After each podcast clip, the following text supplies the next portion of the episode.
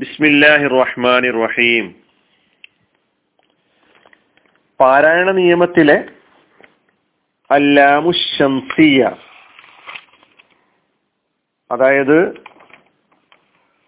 ഒരു നാമത്തിന്റെ ആദ്യത്തിൽ വരുന്ന അല്ല്. ആ അല്ലിലെ ലാമിന് ശേഷം വരുന്ന അക്ഷരങ്ങളെ പരിഗണിച്ച് രണ്ടവസ്ഥകളുണ്ട് എന്ന് സൂചിപ്പിക്കുകയുണ്ട് അതിൽ ഒന്നാണ് കഴിഞ്ഞ ക്ലാസ്സിൽ പഠിച്ചത്. അതിന് അതായത് ലാമ് ഉച്ചരിക്കാതെ ശേഷം വരുന്ന അക്ഷരത്തോട് ചേർത്ത് ഇരട്ടിച്ച് ഉച്ചരിക്കേണ്ട രൂപം അതെപ്പോഴാണ് എന്നും ആ അക്ഷരങ്ങൾ ഏതെല്ലാമാണ്? ആ ലാമിന് അല്ലാമു ഷംസിയ എന്നും ആ വരുന്ന അക്ഷരങ്ങൾക്ക് അൽ ഹറൂഫു ഷംസിയ എന്നും പറയുന്നു. അക്ഷരങ്ങൾ ഏതെല്ലാമാണ്? പതിനാല് അക്ഷരങ്ങളാണെന്ന് സൂചിപ്പിക്കുകയുണ്ടായി. ഇനി നമുക്ക് മനസ്സിലാക്കാനുണ്ടത് ഈ ലാമ് ഉച്ചരിക്കുന്ന രീതിയാണ്. എഴുത്തിലും കാണാം ഉച്ചാരണത്തിലും ഉണ്ടാകും. അതെപ്പോഴാണ്?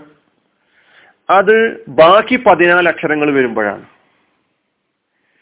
ബാക്കി പതിനാല് അക്ഷരങ്ങൾ ഇരുപത്തെട്ട് അക്ഷരങ്ങളിൽ പതിനാലെണ്ണം ഷംസിയയാണ് ബാക്കി പതിനാലെണ്ണം ഈ കമരിയ എന്നാണ് ഇനി പറയുക അത് സൂചിപ്പിക്കാം. ഇൻഷാല്ല അപ്പൊ ഉച്ചരിക്കുന്ന ഈ ലാമിന് അല്ലെന്ന് തന്നെ പറഞ്ഞുകൊണ്ട് നമ്മൾ പാരായണം ചെയ്യുന്ന ഈ ലാമിന് അൽ ലാമുൽ കമരിയ കമരിയയുടെ ലാമ് എന്നാണ് പറയാ. ഉദാഹരണത്തിന് കമറുൻ എന്നൊരു നാമം കമറുൻ ചന്ദ്രൻ എന്നാണ് അതിന്റെ അർത്ഥം. കമറുൻ. അതിന്റെ മുന്നിൽ അല്ല് ചേർത്താൽ അൽ കമറു എന്നാണ് പറയാ. അൽ കമറു ലാമിനെ ഉച്ചരിക്കും. അൽ കമറു ലാമിനെ ഉച്ചരിക്കാതെ പറയരുത്. ഉച്ചരിച്ചുകൊണ്ടാണ് പറയേണ്ടത്. അപ്പൊ അല്ലിലെ ലാമിനെ വെളിവാക്കി ഉച്ചരിക്കേണ്ടത് എപ്പോഴൊക്കെയാണ്? പതിനാല് അക്ഷരങ്ങളിൽ ഏതെങ്കിലും ഒന്ന് വരുമ്പോഴാണ്. നാമത്തിന്റെ തുടക്കത്തിൽ ഇസ്മിന്റെ തുടക്കത്തിൽ ആ അക്ഷരങ്ങൾ ഏതെല്ലാമാണ്? അവിടെ പതിനാല് അക്ഷരങ്ങളുണ്ട് ആ അക്ഷരങ്ങൾക്ക് അൽ ഹുറൂഫുൽ കമരിയ കമരിയയുടെ അക്ഷരങ്ങൾ എന്ന് പറയുന്നു. അതിൽ ഒന്നാമത്തത് അ. ഉദാഹരണത്തിന് നമ്മൾ അലിഫ് അർക്കത്തില്ലാതെ അലിഫ് എന്നും ഹർക്കത്ത് കൊടുക്കുമ്പോൾ ഹംസയായി മാറുകയും ചെയ്യുന്ന അ. അമ്രുൻ എന്നതിൽ അല്ല് ചേർത്താൽ അൽ അമ്രു എന്നാണ് പറയാ. രണ്ട് ബഹറുൻ ബ ആണ്. അതിൽ അല്ല് ചേർത്താൽ അൽ ബഹ്റു.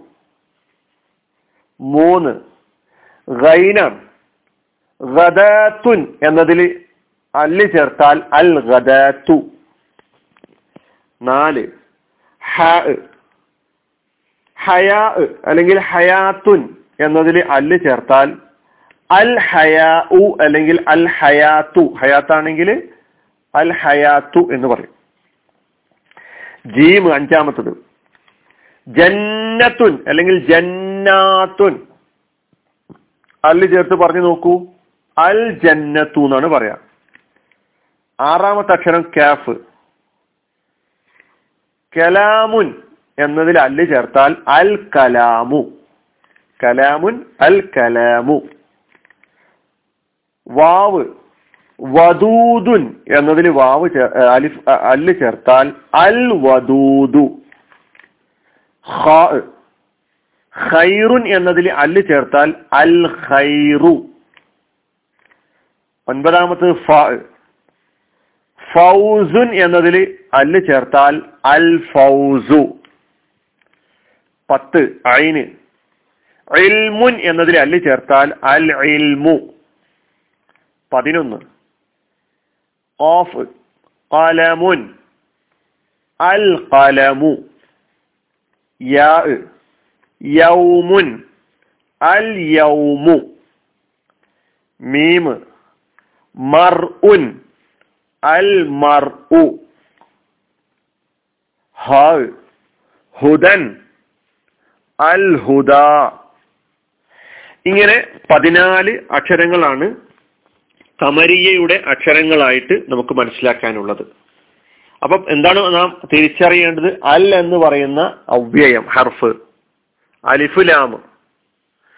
ഒരു നാമത്തിന്റെ തുടക്കത്തിൽ വരുമ്പോൾ ഈ ലാമ് ഉച്ചരിക്കുന്ന സന്ദർഭമുണ്ട് ഉച്ചരിക്കാത്ത സന്ദർഭമുണ്ട്. ഉച്ചരിക്കാത്ത സന്ദർഭം എപ്പോഴാണെന്ന് കഴിഞ്ഞ ക്ലാസ്സിൽ പഠിച്ചു. ഷംസിയയുടെ അക്ഷരങ്ങളായി പരിചയപ്പെടുത്തിയിട്ടുള്ള പതിനാല് അക്ഷരങ്ങളിൽ ഏതെങ്കിലും ഒന്ന് നാമത്തിന്റെ തുടക്കത്തിൽ വരികയും ആ നാമത്തിന്റെ അങ്ങനെ ആ അക്ഷരങ്ങൾ കൊണ്ട് തുടങ്ങിയിട്ടുള്ള നാമത്തിന്റെ തുടക്കത്തിൽ അല്ല് ചേർക്കുകയും ചെയ്താൽ ലാം ഉച്ചരിക്കപ്പെടുകയില്ല.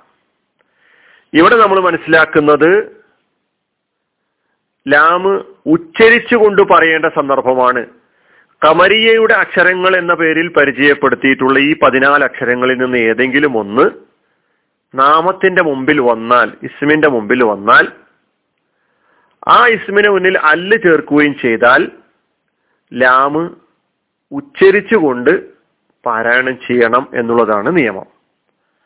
അത് അക്ഷരങ്ങൾ നമ്മൾ പിന്നെ അല്ല് ചേർത്തിട്ട് നാമങ്ങളൊന്ന് പറഞ്ഞ് പരിശീലിച്ചാൽ തന്നെ നമുക്ക് മനസ്സിലാക്കാൻ കഴിയും. നിയമം ഇങ്ങനെ നാം തിരിച്ചറിയുക. വാഹൃദാൻ അലഹമുല്ലാ റബിലാലമീൻ അസ്സാം വലൈക്കും